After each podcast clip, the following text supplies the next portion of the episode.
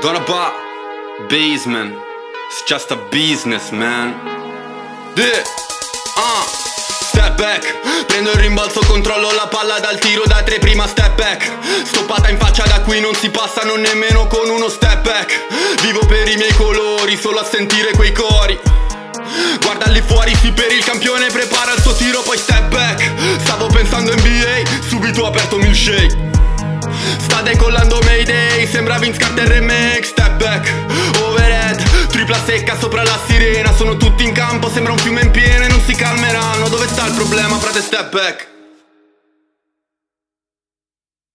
Bentornati a NBA Milkshake, il podcast sul basket più bello del mondo con Davide Chinellato e Riccardo Pretesi. In questa puntata Player of the Night i meravigliosi numeri di Anthony Davis che regalano ai Lakers la matematica certezza di occupare il trono del West. E poi uno contro uno, io e Riccardo non siamo d'accordo su un tema, chi sarà l'ottava squadra qualificata ai playoff nella Western Conference. Hot and cold, le squadre calde e fredde della settimana, il volo dei Raptors, i Wizards invece affondano. E poi Bubble Life, Lou Williams esce dalla quarantena e Jonathan Isaac è il primo grave infortunato della bolla. Questo è NBA Milkshake.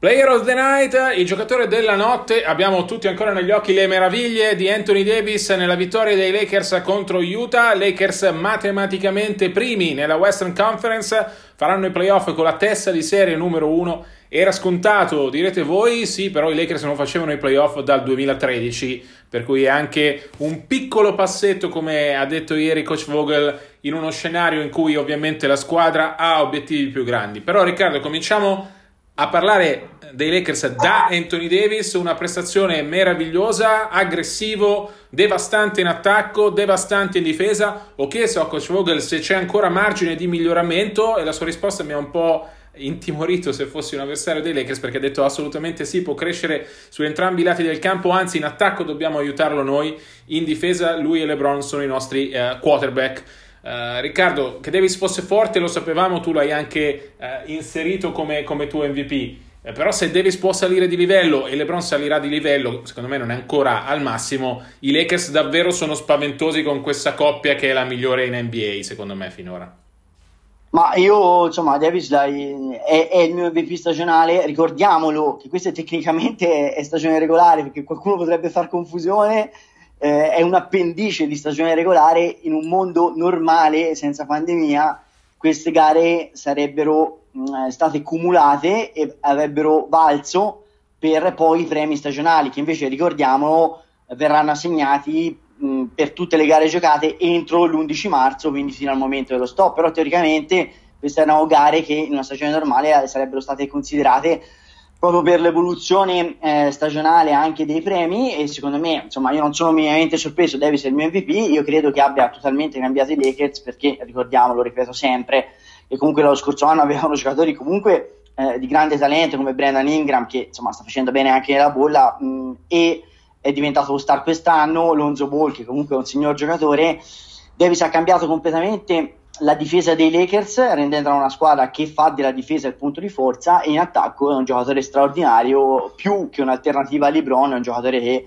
eh, tra l'altro è una rarità perché è un lungo l'unico insieme a Embiid e Jokic che nella metà campo offensiva fa veramente la differenza da terminale anche da primo terminale quando serve di una squadra ambiziosa ecco. Riccardo ti lancio una mezza, una mezza provocazione prima di passare ai Lakers Anthony Davis è il miglior giocatore con cui LeBron ha mai giocato. Io prendo ancora Dwayne Wade di Miami, però devo dirti che ci stiamo un po' avvicinando, no?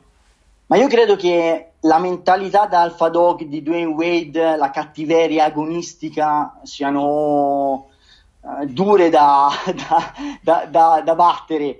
Credo che Davis tecnicamente possa valere Wade, ma Wade ha il suo picco nel suo prime era un giocatore che vinceva le partite non solo sul campo ma di testa. E quello scalino, quello step Davis lo deve ancora fare, magari eh, può essere la volta buona che lo faccia in questi playoff proprio anche tra virgolette rassicurato dalla presenza di LeBron James che ha un carisma straordinario che insomma eh, mette mh, a, a, a, proprio agio e dà, e dà delle, diciamo, delle sicurezze a chi gli sta vicino. Eh, ecco io credo che Wade al suo top ricordiamo che Wade ha vinto non solo con LeBron, ma anche senza LeBron a Miami, eh, da, da, primo violino allora, eh, io credo che insomma Davis ha fatto grandi cose a New Orleans, però gli è sempre mancato l'esploit playoff massimo è andato a un secondo turno, no? Sì, sì, lo diamo lo, lo, metto secondo nella classifica dei compagni di LeBron per ora, poi vedremo ovviamente nell'arco della loro partnership, sicuramente Wade eh, di Miami era una meraviglia ed è stato bravissimo anche dal punto di vista mentale a fare il passo indietro necessario per permettere a LeBron di diventare il leader dei Lakers. Davis lo sta diventando, c'è anche una differenza di età, mentre Wade e LeBron erano praticamente coetanei, Davis è più giovane, sicuramente è l'erede designato come superstar dei Lakers quando LeBron avrà comunque un calo, temo, eh, fisiologico e, e, di età inevitabile anche prima magari che decida di, di appendere le scarpette al chiodo però vediamo, vediamo perché sai, i tifosi dei Lakers attendono questo benedetto rinvio se come ci sarà è chiaro che il prossimo anno le, ehm, Anthony Davis giocherà nei Lakers però un conto è se esercita la player option un altro se rinnova a lungo termine diciamo che eh, sono due scenari molto differenti. Per chiudere il segmento mi chiedevi dei Lakers mh, come panoramica in assoluto come valore assoluto di squadra ma io credo che insomma ci siano ancora delle verifiche da effettuare. Bene, ovviamente la vittoria sui Clippers, molto meno bene la sconfitta con Toronto. Insomma, anche stanotte hanno fatto un pochino di fatica contro Utah, che è una buona squadra, ma non una squadra secondo me irresistibile, come dimostra anche le altre partite nella bolla effettuate dai Jazz insomma, io credo che l'assenza di Bradley sia un'assenza significativa. Secondo me si sono visti dei progressi di Kuzma finora, da qui a dire che mi sbilancerei, scommetterei su di lui, anche no, però è giusto rilevare che ci sono stati dei progressi rispetto all'inizio di stagione regolare. Io su Waiters Smith continuo ad avere grossi dubbi, sono giocatori Waiters specialmente che ti può dare eh, ti può fare anche la grande singola prestazione, però ho dei dubbi che come continuità quello che ti dà una partita in più te lo possa togliere, temo, in una partita sbagliata successiva. Ecco. Diciamo, diciamo che per ora, per ora, le ha azzeccate tutte, è stato un bel valore aggiunto e condivido il discorso di Kuzma, è in netto progresso, magari quella contro Utah non è stata la sua uh, miglior partita delle tre, però si vede finalmente un giocatore più sicuro, più convinto, più pronto a dare una mano a LeBron e Davis che restano gli inarrivabili numero uno e numero due. Uh, però Kuzma anche perché ha potuto prepararsi a differenza di quello che aveva fatto inizio anno, ricordiamo che era stato infortunato con Team USA, lo vedo bello pronto fisicamente, lo vedo più responsabile, più uh, dentro il suo ruolo come terzo violino dei Lakers fammi dire una cattiveria, diciamo che non ci sono donne intorno e lì al massimo si dà da fare molto vivace fuori dal campo il buon Kyle, buon per lui che si diverte, però ti dico, poter focalizzare tutta l'attenzione e le energie diciamo sulla, sulla pallacanestro non può che essere un valore aggiunto. Vediamo dal secondo turno chi si porterà dentro lui nella bolla tra, tra virgolette quelli che saranno i suoi familiari. Ecco.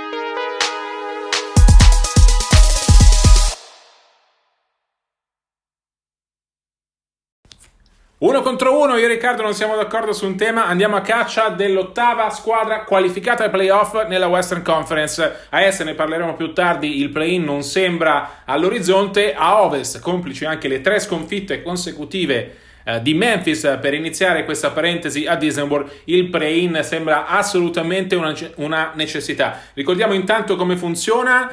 Uh, il play-in si gioca solo se la differenza in classifica tra l'ottava e la nona è di quattro partite o meno. In questo momento, appunto, uh, si giocherebbe.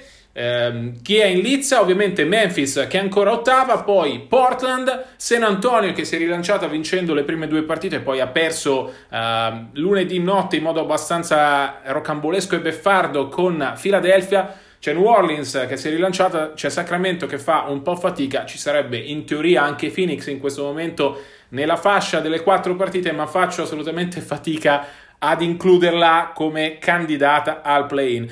Riccardo, allora chi è la tua ottava ai playoff della Western Conference? Allora, visto che è uno, un uno contro uno, insomma, vi stupirò una volta di più e dico ancora Memphis. Allora, mi spiego, eh, so che ne ha perse tutte e tre, l'ho anche vista almeno un paio delle tre, per cui non è che sono impazzito. Dico che con 5 gare da giocare, perché Memphis ne ha solo 5, ha comunque due partite di vantaggio sulla prima inseguitrice, e le prime inseguitrice ovviamente Portland che ha un calendario difficilissimo. Memphis ha un calendario non facile, ma Portland ha un calendario veramente molto complicato. Allora io credo che mh, mm, eh, possa rinvenire eventualmente superare Memphis in chiave ottavo posto. Ricordiamo che l'ottavo appunto all'ottavo basta vincere nello scontro diretto una delle due eventuali partite in, dello spareggio, mentre chi arriva nono e deve vincere entrambe in back to back in 24 ore giocano due volte di fila. Quindi arrivare ottavo sarebbe un clamoroso vantaggio. Io credo che con due partite di vantaggio, con 5 da giocare su Portland, con quel calendario dei Blazers, Memphis abbia comunque un discreto vantaggio. Per me il pericolo grosso per Memphis arriva dai Pelicans, che hanno un calendario facilissimo, veramente facilissimo se lo, se lo guardate. È chiaro che giocheranno con Sacramento, che è una squadra completamente pazza, che è capace di vincerti la, due volte giocheranno i Pelicans, è capace di vincerti una partita perché tira fuori il meglio e di perdere, e di perdere da solo. Ecco, però due partite e mezzo sono comunque un vantaggio abbastanza considerevole, anche perché poi i Pelicans non sono stati esattamente finora l'emblema della continuità, no? non solo nella bolla, ma diciamo da inizio, da inizio stagione. Per cui io credo che chi arriverà ottavo sarà nettamente avvantaggiato proprio perché come funziona il sistema e Memphis abbia ancora un filino di vantaggio. Tra l'altro ti dico, le prestazioni non sono state negative perché hanno perso le prime due partite in maniera addirittura rocambolesca perché mh, con Portland erano avanti fino in fondo, poi hanno perso il supplementare, hanno perso la seconda partita in volata.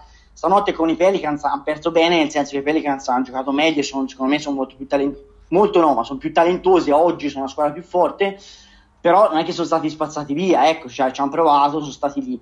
Io credo che se la giovane età non fa brutti scherzi, cioè le sconfitte non li demoralizzano, ma con quella classifica c'è poco da demoralizzarsi perché le speranze restano intatte, credo che Memphis abbia comunque più chance degli altri, il che non vuol dire che sia la favorita proibitiva. Adesso ti, ti lancio la palla, te la passo, perché tu argomenterai, mi sembra di capire, per il signor Lillard Dame. Eh sì, eh sì, l'ho visto assolutamente devastante, eh, motivato, Portland sta già giocando come se fossero i playoff da, da due partite, la vittoria supplementare su, uh, su Memphis all'esordio è l'emblema, ma anche la rimonta da meno 24 con Boston di domenica sera è uh, tutta farina del sacco di Dame. Allora, Portland è una squadra corta, io come li vedo al play-in ovviamente da nona, per cui dovranno fare l'impresa di vincere due volte, però il, il calendario di Memphis è complicatissimo anche quello, ovviamente uh, nella bolla ci sono le 22 squadre migliori, per cui è tutto, uh, è tutto complicato e per forza, però il calendario di Memphis tecnicamente è quello uh, più complicato, lo scontro diretto c'è già stato e lo ha vinto, lo ha vinto Portland ovviamente all'inizio, io non scommetto contro Lillard in questo momento perché è un giocatore troppo motivato Uh, la squadra ha trovato il suo equilibrio. Con Nurkic è una squadra completamente diversa da quella che avevamo visto. Sembra più la Portland che lo scorso anno ha fatto le finali di conference. Per cui ecco i Blazers mi sembra che si siano ritrovati uh, se la salute regge che è la grande incognita la grande maledizione di questa stagione il motivo per cui uh, finisse oggi finisce così. Ovviamente sarebbero al play-in però insomma sono, sono fuori dalle canoniche playoff Uh, però ecco davvero ho visto una squadra motivata che gioca alla morte più motivata di avversari che andrà a trovare. Per esempio uh, la partita contro i Clippers dell'8 agosto sarà già la quinta del loro calendario. Uh, li vedo, li vedo favoriti però, però occhio, occhio, perché i Clippers potrebbero avere Denver alle calcagna e Denver stanotte si è visto uno Jokic stellare e un Porter favoloso per cui, sai, se ti giochi il secondo o il terzo posto, magari chi lo sa. Quello è vero, quello è vero, però la motivazione che ha Portland secondo me è superiore e immediata, mentre le motivazioni di Denver sono ovviamente rimettersi in sesto per poi andare a fare i playoff. Uh, proprio questa chiave di motivazione e l'esperienza di Lillard anche nel play-in, anche da giocare in back-to-back, che per una squadra corta uh, come sono i Blazers, ricordiamo hanno solo 13 giocatori dentro la bolla, ovviamente può essere un problema. Se devo scegliere, se devo dirvi la classifica, metto Memphis ottava e Portland nona, per poi al play-in uh, credo ancora nel sorpasso Blazers. Voglio spendere al volo due parole per San Antonio, solo applausi. Onestamente, ripeto spesso, mai scommettere contro gli Spurs. Hanno vinto uh, bene le prime due partite e hanno perso in modo appunto beffardo l'ultima, non mi, non mi, aspettavo così, ho visto una squadra molto più forte di quello che è sulla carta, non so se faranno il playoff, anzi da questo pronostico capite che secondo me alla fine non ci arrivano, però applausi a Pop per aver messo in piedi, eh, per aver dato alla squadra questo carattere, ultimo inciso, Bellinelli ha una distorsione al piede, ha saltato le ultime due partite e verrà valutato di giorno in giorno per capire se potrà giocare Uh, tornando io, al nostro uno contro uno, io dico Portland. Io ho, mh, mm, ho, gli Spurs assolutamente fuori dalla lotta e ti dico, Portland per me ha il quintetto nettamente più forte, è un quintetto da prime 5 a ovest, però secondo me è troppo corta. Cioè, secondo me veramente dalla panchina non ha nulla, solo Trent, e secondo me giocando un giorno sì, un giorno no, veramente come si sta giocando, secondo me rischia di non bastare con un calendario così complicato.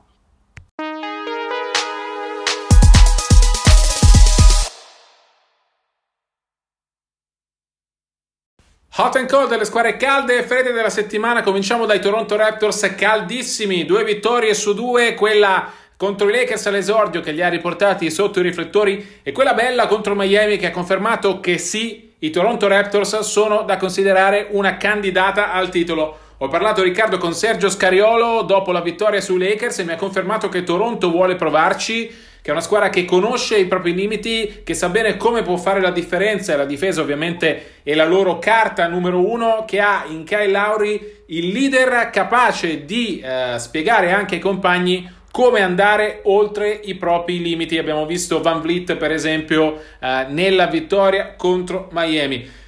Non faccio mistero di considerare i Raptors la mia prima favorita fuori dal cerchio delle tre Bucks, Lakers e Clippers che cito in ordine di record. Uh, tu Riccardo come vedi Toronto? Non solo in questa bolla ma guardando un po' più avanti. Ma io credo che i Bucks siano favoriti a est ma non favoriti quanto si dice, cioè credo che l'est sia comunque abbastanza aperto però su Toronto io credo che sia una squadra molto molto solida che non si batte mai da sola che in una serie sarà difficile da, da eliminare. Però insomma io sono molto school eh, ho una filosofia molto vintage. Secondo me nei playoff storicamente in NBA ci vuole l'alfa dog ci vuole il campione che ti vince le serie o le partite quando conta di più.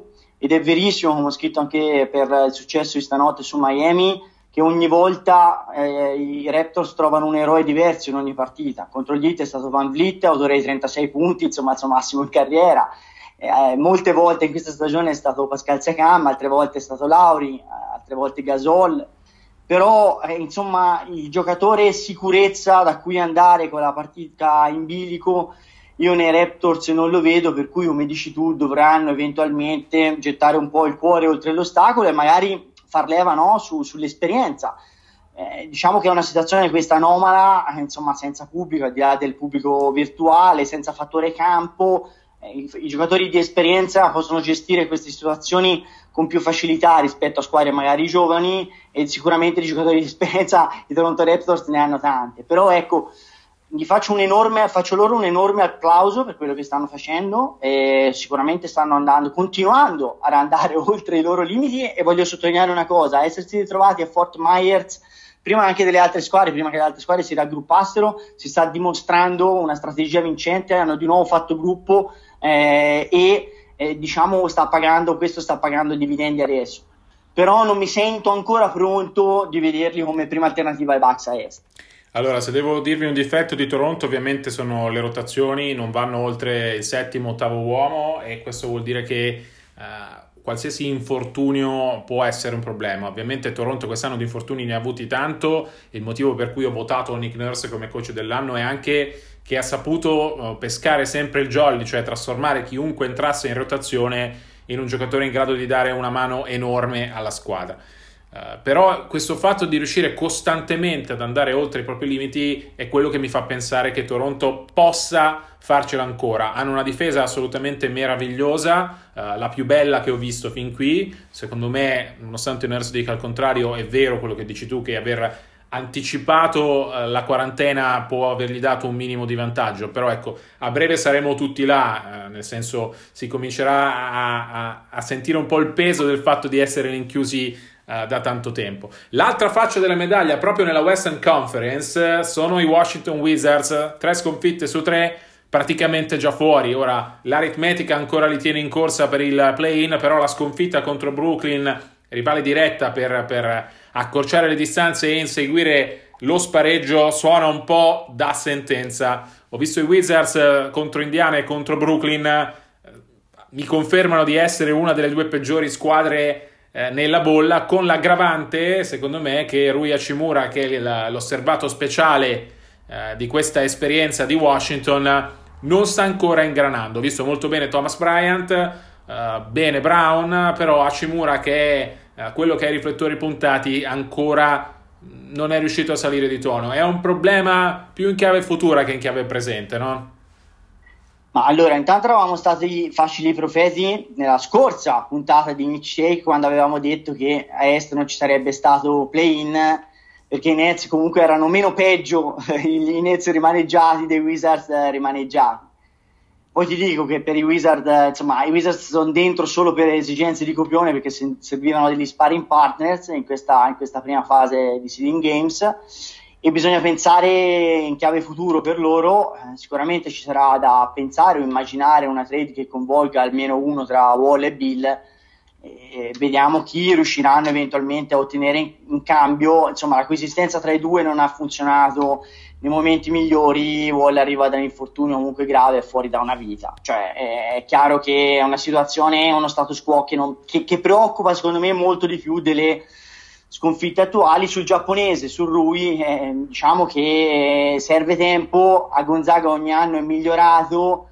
Eh, non era difficile immaginarsi un salto di qualità repentino proprio a maggior ragione dal primo violino perché non lo è mai stato eh, storicamente a Gonzaga solo nell'ultimo anno l'ha fatto e tra l'altro c'era Clark, il ragazzo che sta facendo benissimo a Memphis, che, che, che, che, diciamo quantomeno era ex equo, perché era un pochino più pronto anche come, come età e come esperienza. Per cui ti dico, mh, lì va pensato al futuro, e però insomma il futuro di quella franchigia non è molto più roseo di quanto dicano i risultati che ci propone l'attualità nella bolla di Orlando. Ecco, io non, non, sono d'accordo sul fatto che vadano separati Wall e Bill, nel senso, secondo me non li separeranno, quantomeno non subito, hanno aspettato troppo Wall per uh, farlo andare, ovviamente anche un contratto impossibile e Bill è più o meno in una situazione simile. Credo che Washington voglia provarci, che stia eh, cercando nella bolla di capire se Bryant può essere d'aiuto con Wall e Bill, se Hachimura può essere un giocatore importante con Wall e Bill, se tra i tanti eh, semi sconosciuti o quasi che ha attualmente nel roster c'è qualcuno che può essere d'aiuto anche a livello superiore che per Washington vuol dire uh, provare a inseguire i playoff. Che poi funzioni è un altro discorso che prima o poi si arrivi ad una trade di uno dei due eh, lo diranno i risultati, però no, non mi aspetto Washington sul mercato per uno dei suoi uomini franchigia. Io credo che ci daranno Bill, te lo dico con grande serenità.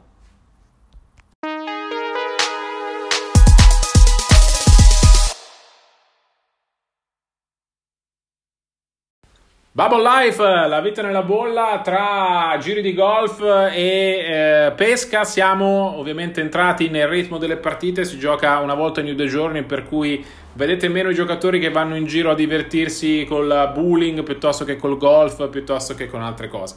La notizia della vita nella bolla è che Lou Williams è finalmente uscito dalla quarantena. Ricorderete il suo caso? Era uscito per andare al funerale del nonno, se non ricordo male, ed era stato beccato in un locale di Spogliarelli dove aveva detto di essere andato per le alette di pollo che sono la sua passione, ma poi eh, si sono viste diciamo, le foto sui social di lui con un rapper, suo amico fraterno, e soprattutto la spogliarellista del locale che ha parlato dicendo che aveva ballato per lui, ovviamente tenendo i due metri di, di, di distanza come impongono. Sicuro, anche, anche cinque probabilmente, polli o pollastre, eh, ali di pollo o gambe di pollastre, chi lo sa.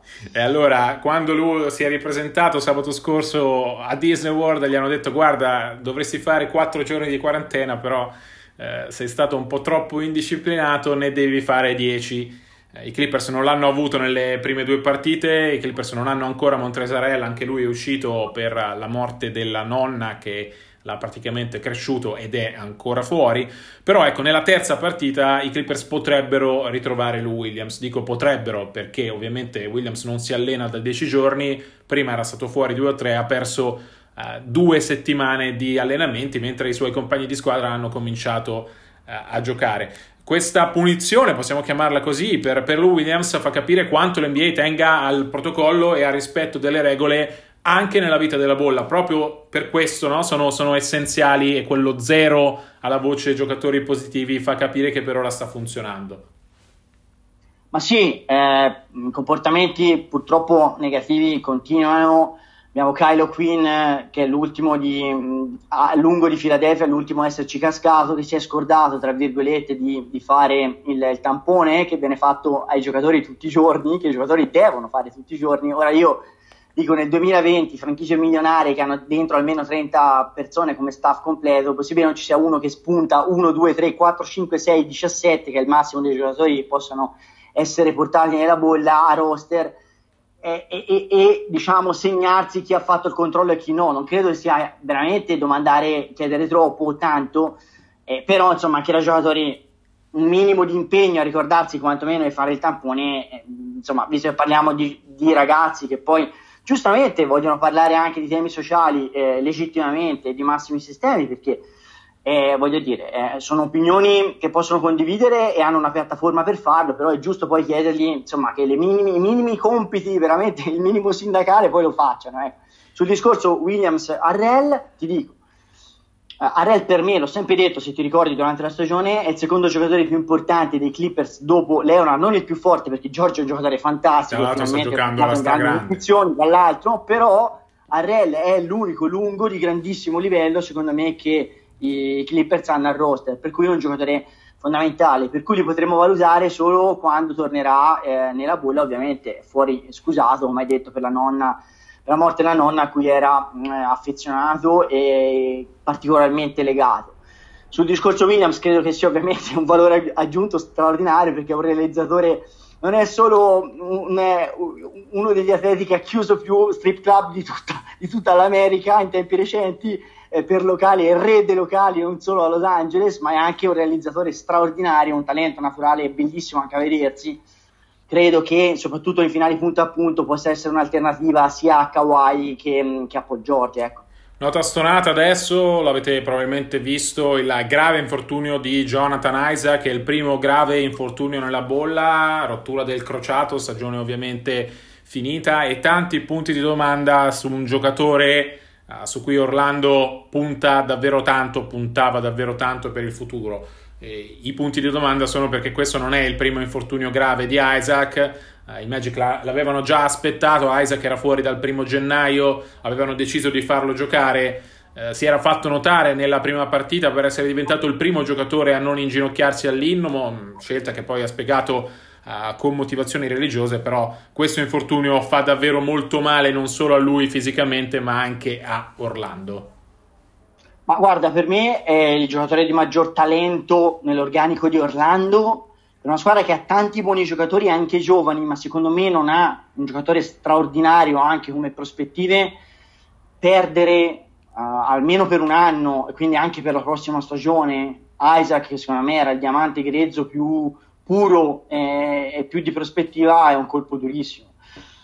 E si era fatto male, lo ricordo, a inizio gennaio al ginocchio sinistro, si è rotto il crociato dello stesso ginocchio, quindi anche qui ci sono responsabilità, secondo me anche lo staff medico, si torna al solito discorso. A volte io, per primo si dà la colpa a questi ragazzi di non rientrare in tempi, diciamo, medici ragionevoli eh, e pensare solo agli affaracci loro a medio termine è altrettanto vero che a volte sono curati male, lo, diciamo, lo dico con grande franchezza, me ne assumo le responsabilità.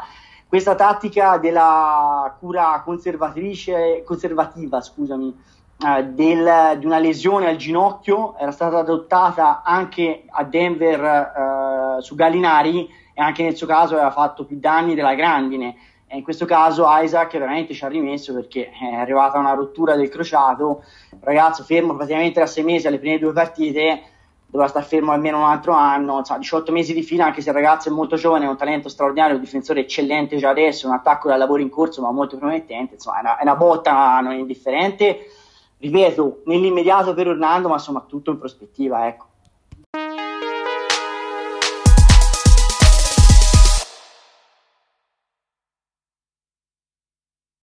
Si chiude qui la puntata numero 43 della seconda stagione di NBA Milkshake. Noi vi ricordiamo che per tutte le informazioni, breaking news e approfondimenti ci trovate sui nostri account social 24/7, siamo svegli anche la notte, tranquilli ci trovate, in particolare su Twitter, il nostro profilo at dicchinellato at rprat75. Noi vi ricordiamo che le musiche sono di Groove Frequency e Donna Ba, sono musiche nuove dalla settimana scorsa fatte apposta ad hoc per il nostro podcast eh, per la ripartenza NBA. Vi diamo appuntamento a martedì prossimo. A presto e buona NBA!